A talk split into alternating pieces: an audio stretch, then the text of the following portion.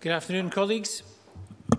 First item of business today is First Minister's questions. And before we turn to the questions themselves, may I invite the First Minister to update the Parliament on the situation with COVID. Uh, thank you. I will give a very quick update on today's statistics. Uh, 500 new cases were reported yesterday. That's 2.5% of all tests that were carried out and the total number of confirmed cases is now 204,055. 726 people are in hospital, That's 24 fewer than yesterday and 69 people in intensive care, which is one fewer than yesterday. Uh, I regret to report that in the past 24 hours, a further 24 deaths were registered. And in addition to that, three other deaths that were registered recently but not yet included in the published total have been added. Uh, so those three deaths, together with the 24 registered yesterday, mean that the total number of people who have sadly died uh, using our daily measurement is now 7,398. Um, once again, I want to send my deepest condolences to all those who have lost a loved one. We will also publish the latest estimate of the R number later today and expect it to show uh, again that the R number is below one and that reflects the positive trends that we can all see in the daily figures right now. And uh, I'll also just give a quick update on the vaccination programme. As of 8.30 this morning, 1,688,808 people have received their first dose of the vaccine. That's an increase of 26,729 since yesterday. In addition, uh, 100,058 people have also now received their second dose. Uh, that's an increase of 7,508 since yesterday, um, which means that in total yesterday, 34,237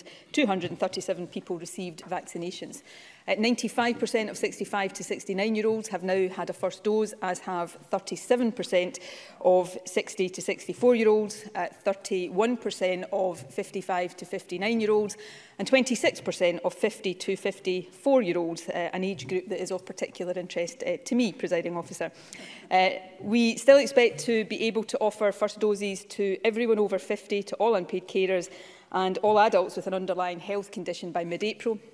I think taking all of what I have just reported, there is little doubt that things are at the moment firmly heading in the right direction. Uh, the number of cases is falling, the numbers in hospital are falling and the vaccination programme is progressing extremely well. Uh, that's why we've been able to set out the timetable for children's return to school and next week I'll outline uh, any further changes that we feel we can make at this stage to the level four restrictions. Uh, and then the following week I will provide more information about the timetable for easing restrictions after the 26th of April. Uh, so there's much to feel optimistic about right now, but I want to stress uh, that that should not see us does uh, throw caution to the wind. Uh, case numbers do remain high and of course the new variant remains highly infectious. So for the moment, if we want to continue this progress, uh, my advice uh, to everyone is to continue to abide by the stay-at-home uh, rule. Uh, stay at home except for essential purposes, follow facts when you are out and make sure that collectively we continue to keep everything going in the right direction. So my thanks to everybody who's doing that uh, and sticking with it during these difficult times.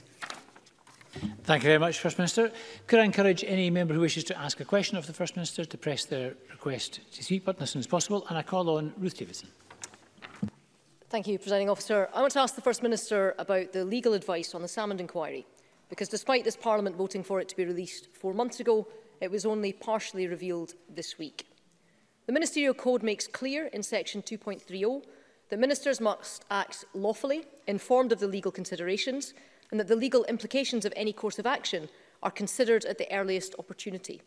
And this part, acting early on legal implications, is important. So let's go through the timeline.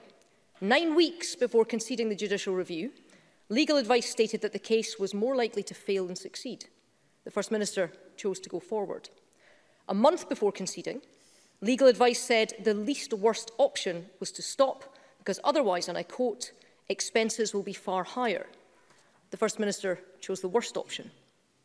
19 days before conceding, the Lord Advocate, government and external lawyers all said the case was not even stateable, the minimum requirement. The First Minister dug her heels in. So will she tell us, to quote the words of her own legal counsel, Why did the government try to defend the indefensible for so long? First Minister. Well, I think as anybody who paid any attention uh, to lengthy proceedings yesterday, which clearly didn't include Ruth Davidson, um, will have seen that's just simply not true. On December the 11th, uh, the law officers were very clear in the Uh, the information on this has been published, uh, and I think the quote uh, from the law officer summarised in the note that was published uh, in advance of yesterday uh, was that there was no question that the case should be dropped. Uh, on the contrary, there were credible arguments to be made across the petition, including on the issue of the appointment of the investigating uh, officer. So that was the position of the law officers. Uh, things uh, started to go wrong, uh, seriously wrong in the case in the days that followed, and then uh, due process was followed that led to a decision on the part of the government government to concede the case. So that is there for anybody with an open mind uh, to look at. I think the Deputy First Minister has undertaken to provide some further information to the committee, which will happen, um, uh, and uh, the committee, the Parliament can look at that. Um, I, I answered questions for eight hours uh, on this yesterday.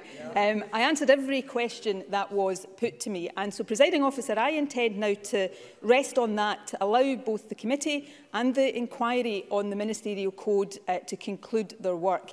In the meantime, I'm going to get on uh, with the job I suspect most people watching at home right now yeah. want me to yeah. get on with, which is leading, leading this country through and out of a pandemic. And I'll leave Ruth Davidson and the Conservatives to play the political games that they seem to prioritise over everything else.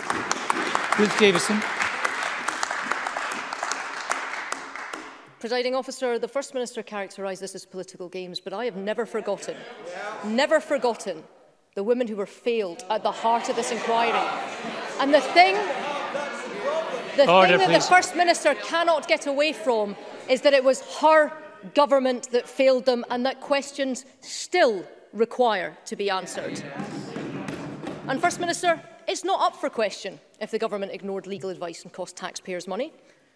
What's being argued is how long and how much was wasted.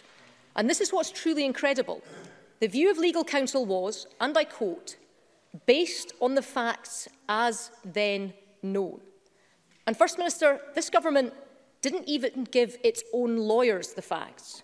Advocates Rory Dunlop and Christine O'Neill stated this, we have each experienced extreme professional embarrassment. On instruction, They made plainly and demonstrably untrue statements before a judge. Documents were withheld from those QCs, which were highly relevant yet undisclosed. They called that unexplained and frankly inexplicable. They refused to, and I quote, rehearse the regrettable way in which the document disclosure has unfolded. So I'll ask the First Minister to rehearse it for us now. Will she confirm that the withheld documents were precisely the ones that made this case unstateable. First Minister. Firstly, I'm going to agree with something that Ruth Davidson said. Uh, I agree that she um, has not forgotten uh, the women at the heart of this because I don't think Ruth Davidson ever remembered the women at the heart of this. The legal advice is there for everyone to see, and people with an open mind, which doesn't include Ruth Davidson, can look at that. Now, Ruth Davidson says that she's not playing political games. I beg to differ. I think we saw the true colours of the Conservatives yes. yesterday. First of all, on Tuesday night, they said this. I don't know if Ruth Davidson approved this comment or not, but the Conservatives said in terms that it did not matter what I said before a parliamentary committee yesterday because they had already made up their minds. It's not about due process, it's political desperation on the part of the Conservatives. But, presiding officer, I think we also had a glimpse of some of the values at play with the Conservatives yesterday because during that committee session, one of the Tory members on it seemed to be suggesting that I should have intervened in the process to effectively sweep the allegations against Mr Salmond under the carpet. And then the other Conservative member asks me to apologise for the inappropriate behaviour of a man. So there we have uh, the Tories, I think, demonstrating without any help from me that they are indeed playing political games. So while they do that, I say again, eight hours of evidence to a committee. It's time to allow the committee and the independent inquiry into the ministerial code to do their job. And in the meantime, I'm going to go on with my job of leading this country through COVID and out of lockdown. Ruth Davison. Presiding officer. Order, please. But the First Minister can't get away from the fact that this chamber is an organ of this Parliament. And this chamber only saw the legal advice that this chamber voted for 4 months ago this week. And we have every right to question a First Minister who is the head of a government who failed these two women. And First Minister, I want everyone to understand how incompetent and secretive this government is. Legal counsel was provided with one email in a chain. It was a crucial element to their defence. But they were not given the next email sent less than half an hour later in the same chain. It was withheld and, when it was finally handed over, it was one of the final straws and her lawyers had to threaten to resign to force the government's hand. Presiding officer, that information was available the whole time. The government could have passed it to their lawyers in September or October or November, but they withheld it. They kept it secret. And it cost them months and all of us half a million pounds of taxpayers' money. First Minister, why was the crucial evidence withheld for months from the government's own legal team? First Minister. The case ultimately collapsed because information came to light. I set that out in uh, the committee yesterday and people can judge uh, by looking at the advice that was published themselves. And of course, the committee will come to its conclusions, as will the independent inquiry on the Ministerial Code, and I await the findings of both. But again, if I can try to strike a note of consensus, because I do believe in the importance of this democratic institution. But the time I sit down after this session of First Minister's questions today, I will have been subjected, rightly and properly, to 10 hours of parliamentary scrutiny over the course of this week. That's me doing my job in discharging my responsibilities. But can I gently point out to Ruth Davidson that this democratic institution that she extols the virtues of is the same democratic institution that she is about to depart to take up a seat in the unelected House of Lords. I think people across this country are becoming heartily sick of the soon-to-be Baroness Davidson lecturing anybody else on democracy. Ruth Davison. Presiding officer, because of the legal advice that had to be dragged from this government under threat of a vote of no confidence, we know that for weeks this government were definitively and beyond any doubt ignoring legal advice. But the case only became unstateable so late because this government withheld crucial documents for so long. They withheld documents from their own lawyers, they withheld them from the court, and they continue to withhold them from this Parliament. Yep. And what we've already seen shows that there's no argument if this government ignored legal advice they did. The argument is if it did so for three weeks or for more than three months. There's no argument if the First Minister was at fault for losing more than half a million pounds of taxpayers' money. The argument is only about how much she's to blame for. And there's no argument if Nicola Sturgeon broke the ministerial code. The argument is only about how badly she broke it. We believe that the sanction is to go. Why doesn't she? First Minister. Well, I think Ruth Davidson has just shown her true colours and the Conservative true colours all over again. Because, of course, she stands up here and says scrutiny and democracy and due process is really important. But just as on Tuesday night, the Conservatives prejudged my evidence to the parliamentary inqu inquiry, she's just prejudged the outcome of the independent inquiry into the ministerial code. Uh, this is just about desperate political games for the Conservatives. I suspect their private polling is even more desperate than the public polling right now because remember, the people of Scotland have been voting no confidence in the Conservatives since the 1950s, and I think we're about to uh, see why. So I'll go on with my job. I'll let the inquiries do their job. Uh, I've not prejudged them. Uh, Ruth Davidson clearly has. But I will also, in a few weeks, subject myself to the ultimate scrutiny. The scrutiny and the verdict of the people of Scotland, the verdict that matters most. And as I do so, Ruth Davidson will be slinking off to the House of Lords.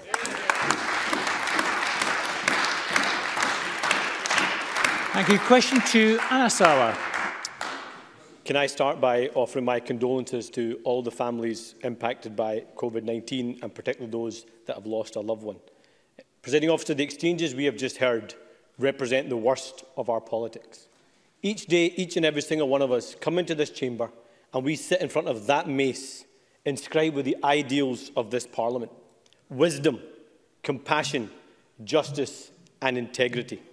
Principles that have been undermined when the government failed the woman who submitted claims of harassment.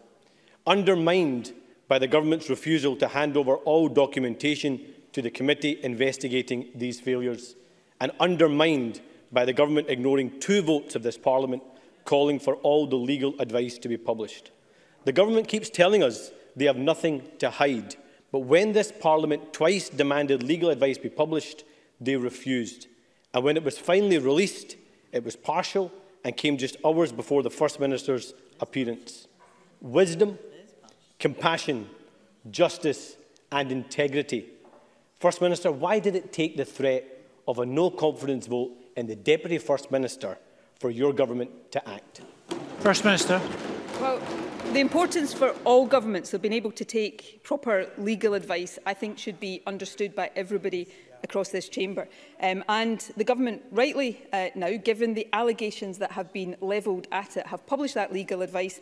And people can now look at that legal advice and draw their own conclusions. Now, I say again, I sat in front of a parliamentary committee. I'm not sure if there is any other member of this chamber it uh, has done likewise ever. I've sat in front of a parliamentary committee for eight hours, as is my duty and obligation, answer questions that were put to me um, and put the case of the government. I also apologised, as I will do again, to the women who were let down by the mistake that the government made. Uh, so I think it is now right uh, and proper, and I think it is in line with the principles on that mace, which I, like all of us, hold dear, is that we allow the inquiry to do its work. We allow the independent inquiry into the ministerial code to do its work. And we allow me to get on with the job I believe the majority of the country want me to focus on now, which is to continue to steer this country through a global pandemic so that we can get through COVID, come out of lockdown and get back to normality. And that is what I intend to focus on while these inquiries conclude their work. And our... First Minister, that, that answer would have more credibility if all of the legal advice was published before you gave evidence not legal advice after you give evidence. Now, the First Minister has rightly had the opportunity to address the committee yesterday, and I do agree with her. It is important that all parties are given due process and that we do not prejudice the outcome of the inquiry. With that in mind, within the coming weeks, James Hamilton QC will present his report on potential breaches of the Ministerial Code to the Government. The outcome of this report will be crucial in establishing the facts about what happened. The wholly unacceptable and disgraceful situation we have had with the legal advice cannot be repeated with the Hamilton report. So can the First Minister give the people of Scotland a cast iron guarantee that the government will release the report without delay or obstruction on the day it is handed over by James Hamilton QC? First Minister. Yes. And I welcome that commitment from the First Minister. But remember this, we will hold her to that promise. Because, because the First Minister um, is right, this is about transparency and there can be no delay in publishing this report. The Ministerial Code exists to uphold standards in public life. It is there to protect the integrity of the office of the First Minister, of all Scottish ministers and the whole of the Scottish Government. In her foreword to the Ministerial Code, the First Minister says, and I quote, I will lead by example in following the letter and spirit of this code, and I expect all ministers and civil servants to do likewise. Wisdom, compassion, justice, and integrity. In that light, does the First Minister agree, removing party and personality, that a minister, any minister, who is found in breach of the ministerial code should resign? First Minister. I will uphold my words in the foreword to the Ministerial Code. I will uphold the principles on that mace, uh, but I will also uh, demand the right to due process, um, which one party at least is not prepared to give me. So let's wait and see what the outcome of the inquiries are. They will be published um, and then we can debate in this chamber the outcome of that. Uh, I sat before that committee, I answered every question um, and I will uh, give the committee and the inquiry the opportunity now to do their work. Thank you. Question three, Patrick Harvey. Thank you, Presiding Officer. Can I put on record my congratulations to Anas Sawa on his election as leader of the Scottish Labour Party and welcome him to his role in FMQs. The Greens do want to see both inquiries completed, but in the meantime, we are still focused on the public health crisis, and I think that's what most of the public want of us. This week, we're marking a year since the first COVID 19 case was recorded in Scotland, and since then, more than 9,500 deaths have been documented by the National Records of Scotland. Every single one of us will share in an expression of condolence to all those who've been affected by that tragic loss. And a year on from that first case, we are now faced with a new threat in the form of the so-called Brazilian variant, which has already been identified both in Scotland and in England. The strain has also been identified in 15 non-red list countries, showing that the UK government's approach to quarantine is dangerously inadequate. It's been reported that the effort to trace contacts who may have been exposed to this new variant has been hampered by the provision of incomplete data, so it's clear that the current approach to international travel, including via connections within the UK, is not yet enough to keep us safe as the virus continues to change. What further action is the Scottish Government planning to ensure that we protect the public from importation of new forms of this virus? First Minister. Well, we continue to think that international travel restrictions uh, are essential. The travel restrictions we have in place uh, are more stringent than is the case in other parts of the UK. Uh, we do have a concern. I have uh, articulated this concern on numerous occasions that that difference leaves weaknesses in our defence against importation of the virus. So we will continue to work with the UK government uh, to try to uh, fill those gaps and to try to encourage uh, a more uniform position. But we will continue to do everything we can to make sure those protections at our borders are as uh, strict as they need to be, because it is absolutely the case that the key risk we face as we suppress the virus here in, uh, at home and vaccinate more people is new variants coming into the country that potentially uh, undermine the efficacy of the vaccine. So this is one of the most serious challenges and uh, top priorities that we have in the weeks to come. Patrick Harvey. Uh, in addition to these reports of incomplete contact tracing data in Scotland, there are also reports of a lost case in England. And it's also likely that this variant may be present in other countries but without having been identified yet. The ongoing importance of our test, trace, and isolate systems therefore cannot be overstated. This will continue to be vital even as the vaccine programme is delivered at pace. We know that in the face of new variants, it's more important than ever that anyone developing symptoms, not just new arrivals, are able to access a test and are supported to immediately self isolate. Following pressure from the Greens, the self isolation grant is being expanded, but we've repeatedly asked the Scottish Government and the First Minister about accommodation for people needing to self isolate. Freedom of Information responses show that in the 10 months up to mid January, only seven people from three local authorities were provided hotel accommodation to self isolate. Can the First Minister confirm whether there has been any progress at all on this? or if this form of support is still close to, non- to non-existent, because it would be tragic if we allowed new variants to spread simply because people face barriers to doing the right thing. First Minister. that support is there if people need it. Local authorities have the ability and there is work done to identify the needs of people who are being asked to self-isolate um, and that can, if necessary, include accommodation. I, I will certainly uh, take steps to uh, see if there's more we can do to promote the awareness of that so that people know uh, of the availability of it. But we should not, and Patrick Harvey is right here, we should uh, take care to ensure that uh, we are not uh, risking the spread of the virus through the lack of availability of the support people need to self-isolate. And that's something we take seriously. As we go into this next phase, as hopefully cases fall, we can start to come out of lockdown. Vaccination will continue to do its job. Uh, importation and the risk of outbreaks will remain uh, the key threats we face. And these uh, factors, test and protect, uh, self-isolation will come back to the fore as the key weapons we have in our arsenal to keep COVID at bay. So Patrick Harvey's right to raise these uh, and the government will continue to do everything we can to make sure all of that is available. Willie Rennie. Uh, I want to warmly welcome Anna Sarwar to his place in the Chamber today. And um, there may have been eight hours of questioning yesterday, but there are still areas of outstanding concern forgetting about a meeting, having a different recollection of another meeting, keeping meetings from the Permanent Secretary and not acting swiftly on a claimed leak of a complainer's name. But the First Minister is right that this is a matter for the committee and for the independent investigator to untangle these matters. But there is one lesson that we should be, all be able to learn today. It should not take the threat to the job of the Deputy First Minister before the government complies with the will of this parliament to release the legal advice it voted for months ago.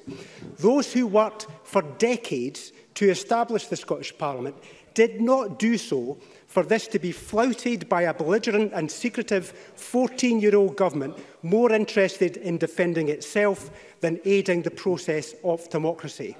Why can't she see that that needs to change? First Minister.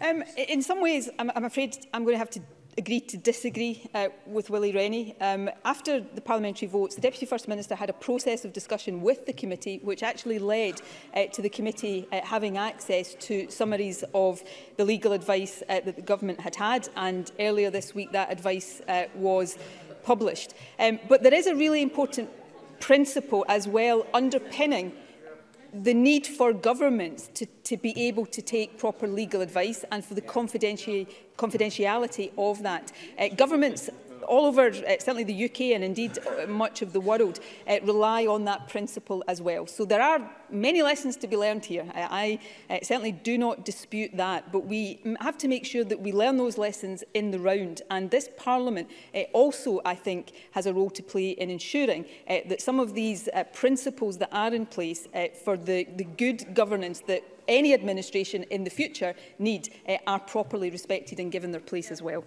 Willie Rennie. I am disappointed that the First Minister's digging in on this because it's been two weeks, two weeks since the Parliament voted for the OECD education report to be published. The First Minister said we should judge her on her record on education. But that can't be done if such an important report is hidden from the voters at the election. The government already has the report but the Deputy First Minister has still not released it. Do we have to threaten another motion of no confidence in John Swinney to force him to respect the will of this Parliament? First Minister. So it seems here that the opposition want to you know, pick and choose the, the principles that, that they want us to abide by. Um, there is a really important reason why governments have to have the ability to take confidential legal advice. But Willie Rennie is also now asking us uh, to dictate to an independent organisation, the OECD no less, uh, what the timetable of the publication of a report that they have been asked to produce should be. If we were to do that, Willie Rennie, I am pretty certain would be one of the first to be getting to his feet in this chamber saying how outrageous it was that we were intervening in an independent process that we had asked the OECD to undertake. So there are a range of principles here that governments have to abide by and we will continue to do that in the overall interest of the good governance of the country and thankfully perhaps Uh, in a few weeks' time, uh, the people of Scotland are going to get the opportunity to cast their verdict on all of this. And then all of us, uh, all of us participating in this session here, with one exception, of course, will put ourselves before the Scottish people. Um, and the Scottish people can have their say and their verdict. And that's the verdict, of course, that we should all respect and abide by. Thank you. Question five, John Mason thank you to ask the First Minister what the Scottish Government's response is to the UK budget. First Minister. Well, yesterday's uh, delayed budget confirmed additional net funding of 1.175 billion for the Scottish budget, which is welcome. The majority of that has already been factored into our own budget proposals that are currently under consideration by Parliament. Uh, we welcome some of the individual announcements, the extension of the furlough scheme and self-employed support, uh, but the Chancellor's business support measures are significantly less generous than those proposed by the government, and notably, there was little further to support health recovery or any significant new help for families in need.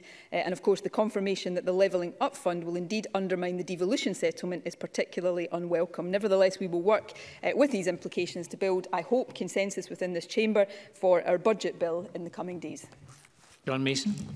Uh, I thank the First Minister for that answer. The TUC has said that the Chancellor is gambling with the recovery. More specifically, our capital budget has been cut and was not restored yesterday. Can she say anything about that? Because it seems to me that capital investment in housing and other things both creates jobs and gives us assets for this country. First Minister. Well, John Mason is absolutely right on this point. I mean, capital spending is, of course, key to economic recovery. And uh, as a result of uh, the budget yesterday, our capital grant for 2021-22 remains lower than it was in 2020-2021. Um, that is disappointing because uh, that is, as I say, one of the key levers we have to support recovery uh, through investment in infrastructure. Uh, as we set out in our own uh, budget, the government here is doing what it can to mitigate that cut. We've maximised our capital borrowing and, of course, we've drawn down £200 million pounds of financial transaction capital from the Scottish Reserve. Uh, that reduces the impact of the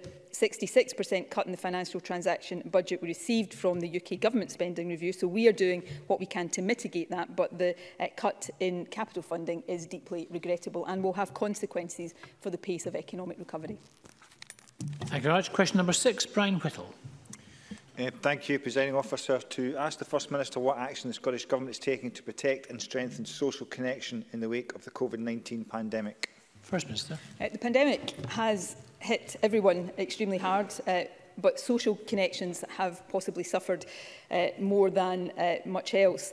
Uh, the focus uh, we have is to achieve balance between suppression and recognising the social harm of loneliness and isolation. We've invested to tackle loneliness and social isolation right from the start of the pandemic through a, a range of different support streams. In addition, the Connecting Scotland programme will invest a further £43 million pounds in addressing digital exclusion with a focus on low-income households, older and disabled people. Um, I think in recent uh, days we've all been moved by pictures structures of residents in care homes uh, reunited with loved ones. And I hope as we ease out of the current restrictions, all of us are going to enjoy seeing more of those people we love most. Brian Whittle. Can I thank the First Minister for that response? She may be aware of the Talk Together report, which highlights that extended isolation across all of society is having a profound effect on both the physical and mental health of our population. That lack of social interaction points to a significant escalation of a health crisis that was already under strain prior to the pandemic. One of the crucial elements, of course, is to this, uh, of the solution is the third sector, both in terms of those organisations offering mental health support, as well as those who deliver organised sport, art music, etc. So can I ask the First Minister how the Scottish Government plans to not only ensure that these essential services are still there and fully functioning after COVID, but also how the Scottish Government is actively planning to encourage re-engagement with a society that for the past year has been out of that habit of participating?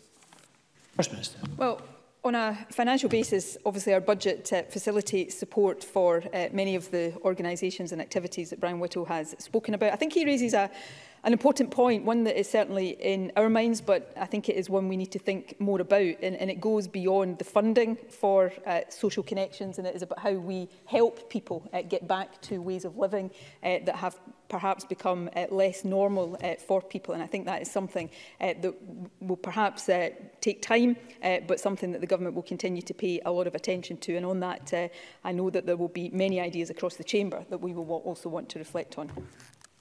Thank you. Question number seven, David Stewart.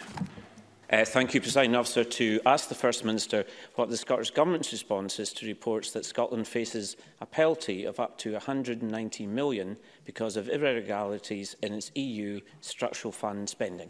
First Minister. Well, since 2014, uh, the Scottish Government has allocated over £700 million pounds of European structural funds to support thousands of people and communities, investing in low-carbon projects, helping people with training and skills development and supporting vital local charities.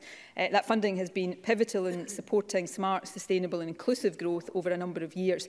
Uh, the Scottish Government does not face a penalty of up to £190 million pounds in relation to its European Structural Fund spending. The figure is based on a worst-case scenario of both the European Social Fund and the European Regional Development Fund remaining in suspension. As the Public Finance Minister, Ivan McKee, has already advised Parliament, uh, the European Regional Development Fund suspension was lifted by the Commission in December 2020, and we are continuing to work closely with the Commission to progress the lifting of the European Social Fund suspension. David Stewart. Uh, thank you, President Officer, and I'm grateful for the very detailed response from the First Minister. The First Minister will, of course, be well aware that my region, Highlands and Islands, has been one of the UK's top three beneficiaries of structural funds from the Keswick Bridge to the University of the Highlands and Islands, funding which has sustained and developed the local economy. However, the European Commission has expressed concern for years about two points. Weaknesses in the verification checks by the Scottish Government and the failure to meet annual spending targets. Could the First Minister explain why the situation was not resolved, which is now resulting in millions of pounds being lost to the Highlands Islands and indeed the rest of Scotland? First Minister. Well, these are issues that the Scottish Government works closely with the European Commission on. Clearly, uh, these are uh, often highly technical matters, but uh, we were, as I said in my original answer, pleased to be in a position uh, where the ERDF uh, suspension was lifted in December. Um, I'll ask Ivan McKee to write to the member in more detail about the steps we're taking to address uh, some of the uh, criticisms that have been made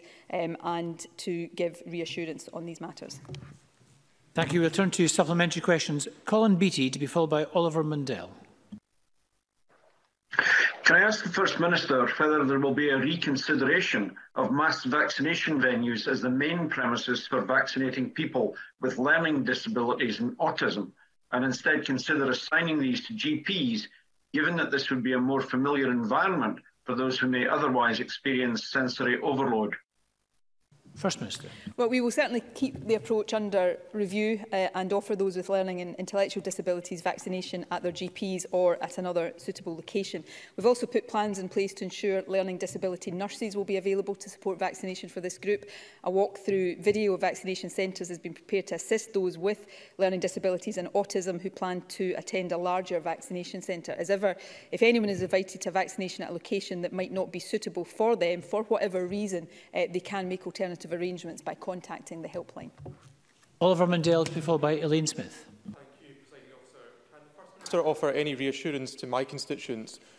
who are struggling to get any information regarding their applications to the mobile and home-based Close Contact Services Fund and the newly Self-Employed Hardship Fund?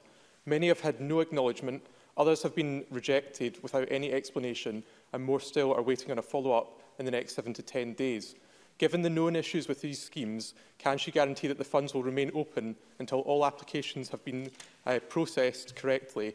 And what advice does she give to those who are worried that while they're waiting for these applications to be processed, they may miss out on the opportunity to apply for local authority discretionary funding? First Minister. Well, in general terms, I want to give the assurance uh, that nobody will miss out on funding that they are entitled to because of administrative, administrative issues. Uh, I'll ask the Finance Secretary to write to the member uh, with uh, some more information on the specific funds that he has raised um, and any issues that are being experienced there. Uh, but we will continue to support business for as long as is required uh, as we hopefully uh, in the next uh, couple of months come out of lockdown and see businesses start to trade normally again. Thank you. Elaine Smith to be followed by Bob Doris. Thank you, President Officer. Can I ask the First Minister now that more children are back at school and the indication is that all should return after Easter, when will all the after-school care facilities be permitted to start operating since this is such a vital service for working parents? First Minister. Uh, I think I said on uh, Tuesday, forgive me if I'm uh, getting this wrong, uh, that for school-age children, uh, that will also happen when primary school children uh, go back. Uh, we will continue to set out further stages of school return uh, over the next couple of weeks. Bob Doris to be followed by Maurice Corrie. Presiding officer, I want to ask about vaccine hesitancy in society and which groups may be less likely, for whatever reason, to go for their COVID-19 vaccine. It would be helpful to know how much this has been monitored, to what extent that's happening, and uptake encouraged among such groups, for instance, among some of our BAME communities. Can I ask the First Minister does she believe that uptake campaigns led from within communities themselves, which bust vaccine myths, have an important role to play, such as the work of Mr Shaka Sata and the Kurdish Development Association, who are currently running a Get a Jab, Save a Life campaign. First Minister. Well, this is a, a, really important issue, and obviously vaccine hesitancy is something that has been in our minds uh, since before the start of the vaccination programme. Uh, the good news is, uh, so far, uh, uptake has been higher than anticipated, but we know there are particular groups uh, in the country uh, where uh, encouraging uptake may be more difficult uh, and we must address that because we must ensure that all adults uh, are included. Uh, the commitment of faith, third sector and community groups uh, working alongside government and with health boards means that we are already uh, reaching all parts of the population including minority ethnic communities. We provided funding to a variety of organisations working with uh, minority ethnic communities to reach those uh, most unlikely to take up their vaccine offer. Um, similar to Test and Protect, the work of organisations supporting minority ethnic groups such as BEMIS is essential to ensure vaccine information is accessible and culturally appropriate and delivered by trusted voice such as community leaders. And I would certainly join Bob Doris in commending the work of the Kurdish Development Association and the work they are doing to ensure Kurdish communities get reliable information from a source they trust. And before I finish, uh, let me say hello to Cameron, who appeared on the screen briefly behind Bob Doris. Maurice Corridge, be followed by Sarah Boyack. Uh, thank you, Presiding Officer. A Helensburgh-based constituent of mine who is seeking to develop their electrical business has been, made, has, had, has been unable to progress with their planning application with the local council because SEPA, impacted by a, a, uh, a cyber attack in late December last year, has been unable to receive and respond to planning uh, consultations or assist with supplementary information as a result. Now, can the First Minister elaborate on discussions that the Scottish Government's had uh, regarding the disruption experienced by SEPA, given the detrimental effect and delay this continues to cause for numerous projects? First Minister. Well, on the, the general issue, um, it is undoubtedly the case that the cyber attack uh, had a significant impact on SEPA systems uh, and therefore has had a significant impact on its work. SEPA are working hard to rebuild its systems uh, and obviously then to reduce any backlog that has been caused by the attack. I'll ask uh, SIPA to write directly to the member with more detail of the work that is underway and the stage they, they are at. Uh, obviously, it's not appropriate for me to comment directly on uh, planning applications or planning issues, uh, but I will ask SIPA to address the particular issue uh, that the member has raised. Thank you. Sarah Boyack to be followed by Fulton McGregor. Thank you, Presiding Officer. First Minister, what discussions is the Scottish Government having with the Edinburgh Festivals about what will be possible in public health terms this summer with live and digital performance options? And what support can the Scottish Government offer to keep the festivals and performers going in the light of yesterday's arts and culture consequentials from the additional 408 million allocated to the UK budget? First Minister. Um, obviously, there are a range of discussions uh, underway and ongoing between the government uh, and different sectors and different organisations about the ongoing impact of restrictions um, and how we can best support them as we hopefully come out of lockdown. Um, I know, uh, well, I'll ask the Culture Secretary to write to Sarah Boyack with specific details of discussions with the Edinburgh Festivals. Um, all of us want to see the Edinburgh Festivals not just come through COVID, uh, but go from strength to strength. Uh, we did uh, give some support uh, last year, and we will continue to ensure that we do what we can and to support them and indeed uh, arts and culture uh, organisations and festivals across the country. Uh, going back to an answer earlier on about encouraging people to re-engage um, as we come out of this lockdown, there's no doubt uh, about the importance of culture and the arts in that process and uh, in terms of supporting the well-being of people as we come out of this really challenging time for the whole country. Fulton McGregor to be followed by Jamie Halgrid Johnson. Uh, thank you, President Officer. The First Minister will be aware that North Lanarkshire Council have recently taken a decision which effectively defunds three women's aid services across the council area, including Monklands Women's Aid, which covers my own constituency. Due to Scottish Government funding, some services, including the refuge position, uh, provision, will continue, but there are real concerns that many women and children will be left without a vital service and that also local jobs will be on the line. This decision has been broadly condemned by national organisations, MSPs and M MPs locally from across the area and from across political parties. I understand that this is a decision for councillors, but I'd be grateful if the First Minister would take the opportunity to outline what support the Scottish Government has made available for domestic abuse services, including Women's Aid, and would she commit to looking into the current situation affecting Women's Aid in Lanarkshire and consider if there is any further support available that might help mitigate against the implications of this decision? First Minister. Well, I am aware of the situation in North Lanarkshire and while it is a decision for the local authority, I think it is a deeply disappointing decision. Um, Fulton McGregor is right that we do provide funding to Monkland Women's Aid of around £174,000 annually and to Motherwell District Women's Aid of around £111,000 annually. There are also other funds open to application now for the new £13 million Delivering Equally Safe Fund to support violence against women and girls services and projects across the country. Um, women having access to frontline services dealing with violence and domestic abuse is vital. Uh, that's why we've committed to review how national and local specialist services uh, for women and children experienced in gender-based violence are commissioned and funded, and how we can ensure quality and sustainability. And that work will commence shortly with an initial twin focus on domestic abuse and sexual violence services. Thank you. Jamie Halcrow-Johnson to be followed by Alec Rowley. Thank you, Presiding Officer. On the 10th of February, the Cabinet Secretary for Transport told me in committee that the Scottish Government remained committed to the A9 and A96 projects and also to the time frame that had been set out for them. And at FMQs the same day, the First Minister was more cautious, suggesting that progress would be made as quickly as possible. The Transport Secretary has now written to me and confirmed that a meaningful update on what he now describes as a very challenging target completion date will not be available until after the summer and after the Scottish elections. So, can I ask the First Minister to be honest with my constituents and admit that the Scottish Government does not expect work to, to dual the A9 in its entirety between Inverness and Perth to be completed by the 2025 target date. First Minister. Uh, we will do everything we can, taking full account of the, the COVID implications, which have been inescapable for everybody, uh, to uh, do that work as quickly as possible and if possible within or if not possible within uh, as close to the original target dates as possible. Everybody I think understands uh, the delays uh, occasioned by COVID and uh, we will make sure we work to reduce the impact of those as much as we possibly can. Thank you. Alec Rowley, to be followed by Ruth McGuire.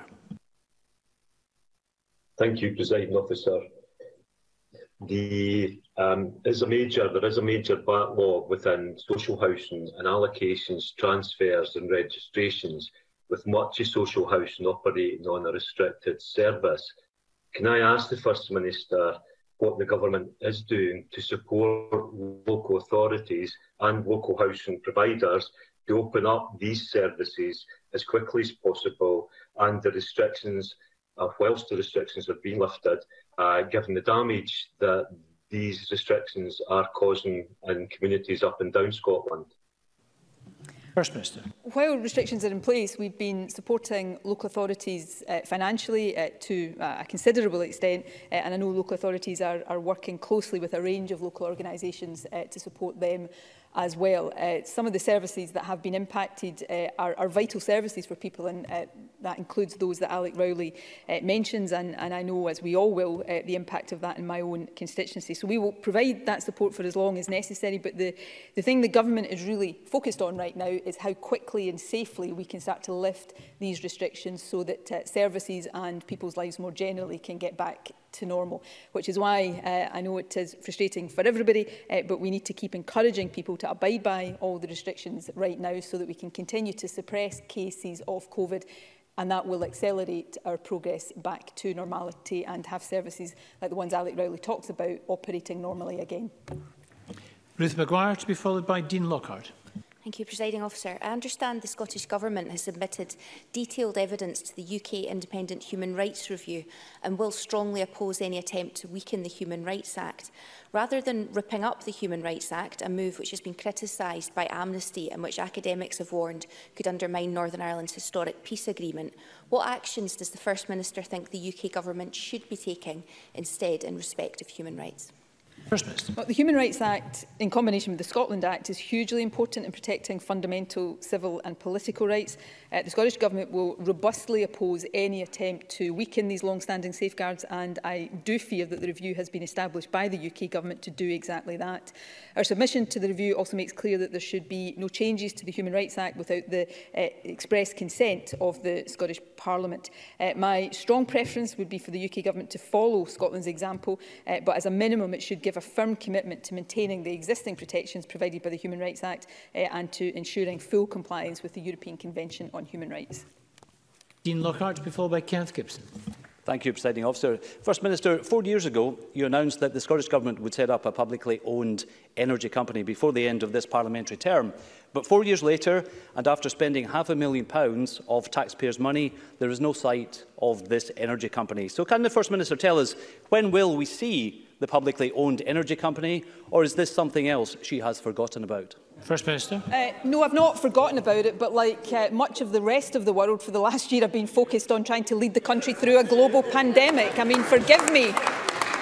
forgive me that some things have actually been impacted. Uh, Paul Wheelhouse uh, is continuing uh, with working, because I'll ask Paul Wheelhouse to write to the member uh, with an update on that. That is one of the many things we want to get back on track as soon as we get out of the COVID pandemic, so that we can continue with the consent of the Scottish people in a few weeks' time, we can continue to deliver for the people of Scotland. Kenneth Gibson, to be followed by Liam Kerr. Thank you, Presiding Officer. First Minister, I'm pleased at the resumption of indoor care home visits this month, not least because my mother resides in one. Safety is obviously important, but so is human contact between loved ones. What risk assessment has been made to ensure that safety measures do not overwhelm vulnerable residents to the extent that they are unable to even recognise who their visitors are? First Minister. Well, there is guidance in place and, you know, it's for the reasons uh, that Kenny Gibson sets out, amongst other reasons, that we have taken such care around this. Obviously, care home providers um, are in the position of ensuring uh, that uh, visiting is as safe as possible um, and all the factors that Kenny Gibson outlines are taken into account. But uh, there is no doubt uh, that next to getting young people back to school, getting uh, families the ability to visit uh, older relatives in care homes is our top priority. After that, of course, giving all of us the ability to visit uh, and spend time with our loved ones um, is something we all desperately want to see. Thank you. Liam Caird, be followed by Annabel Ewing. Thank you, Presiding Officer. Yesterday, the Evening Express reported on an elderly Aberdeen man experiencing extreme loneliness following his devoted wife's passing several years ago. Age Scotland estimate that before the pandemic, every street in Scotland housed a chronically lonely older person, and it's only got worse.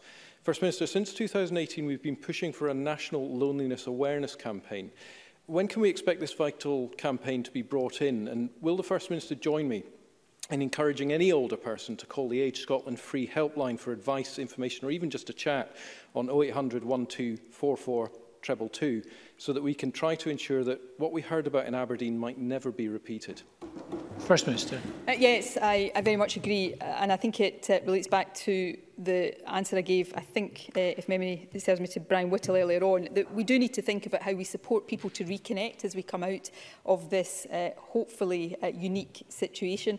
Um, and loneliness, which was already an issue uh, before the pandemic, has undoubtedly been exacerbated. And as we do that, I think uh, uh, loneliness or tackling loneliness uh, away awareness campaign will be part uh, of what we do. Uh, but we've all got a part to play in that. I, I think now more than ever before is a time to be thinking of perhaps elderly people or people uh, who are alone uh, in our own networks, whether it's neighbours, friends, family members, and how we can reach out and help. Uh, but finally, I would absolutely endorse Uh, the promotion of the Age Scotland helpline 0800 uh, 1244 um, round about exactly this time last year um, I visited Age Scotland uh, to announce the funding to expand uh, that helpline uh, to enable them to deal with more people uh, through the pandemic they've been doing a great job uh, it's a fantastic resource and people who need it uh, should not hesitate to use it Thank you. Alex Annabel Ewing to be followed by John Scott. Annabel Ewing. Thank you, Presiding Officer. Does the First Minister share my concerns that the UK budget has failed both to deliver the level of investment and to provide the long term support that businesses and households in my Cowdenbeath constituency and across Scotland need to ensure a sustainable recovery from the pandemic?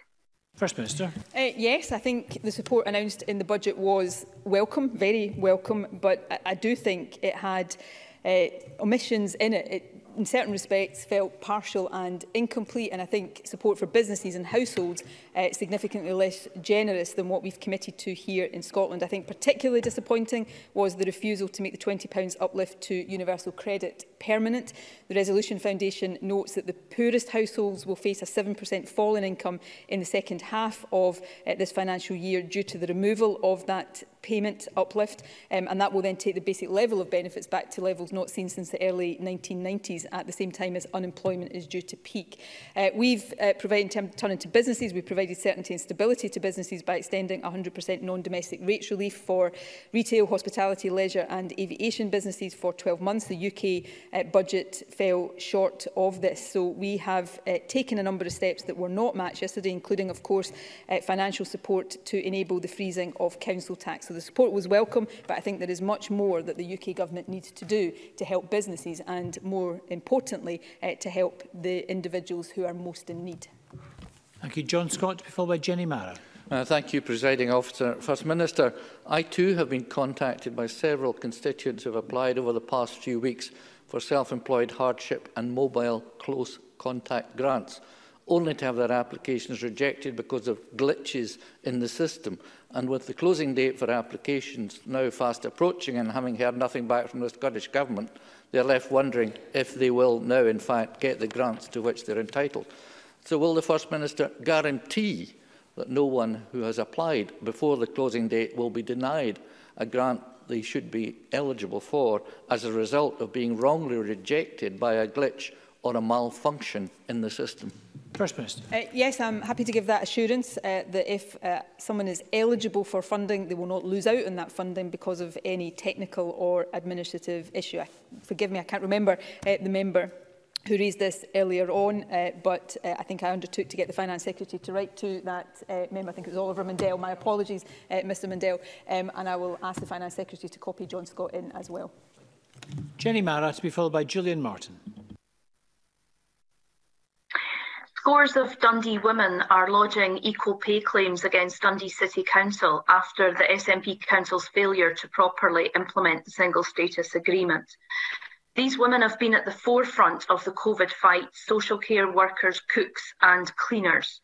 We all know that councils are strapped for cash after years of local government cuts by this SNP government. So, will the First Minister commit to paying these equal pay claims from her central budget so the women workers of Dundee get what they have long been owed. First Minister. Well, this is a matter, of course, for Dundee City Council, but I am confident that Dundee City Council will do the right thing. And of course, they have a good example to follow, uh, which is SNP-run Glasgow City Council, uh, which resolved uh, the equal pay scandal presided over for many years uh, by their Labour predecessors. Absolutely. Gillian Martin. Thank you, President Officer. The UK Tory government has once again failed to deliver on their election promises in the North East by pledging just £27 million to an energy transition fund, despite the SNP government committing to more than double that amount through their £62 million transition fund. I think the Tories are letting down the people of the North East. I think the Tories aren't taking the climate emergency and protecting the future livelihoods of my constituents seriously. Does the First Minister? First Minister. Uh, yes, uh, although I would go further, I think the Tories are letting down the people of Scotland uh, more generally, but thankfully the people of Scotland will get the chance to have their say uh, before too long. But any new investment that can help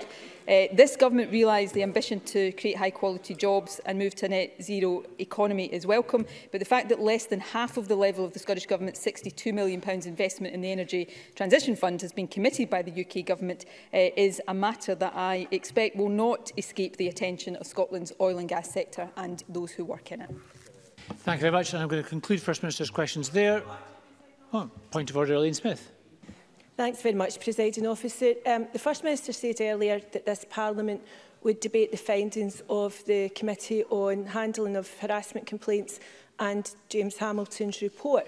However, excuse me, this Parliament closes in three weeks' time, so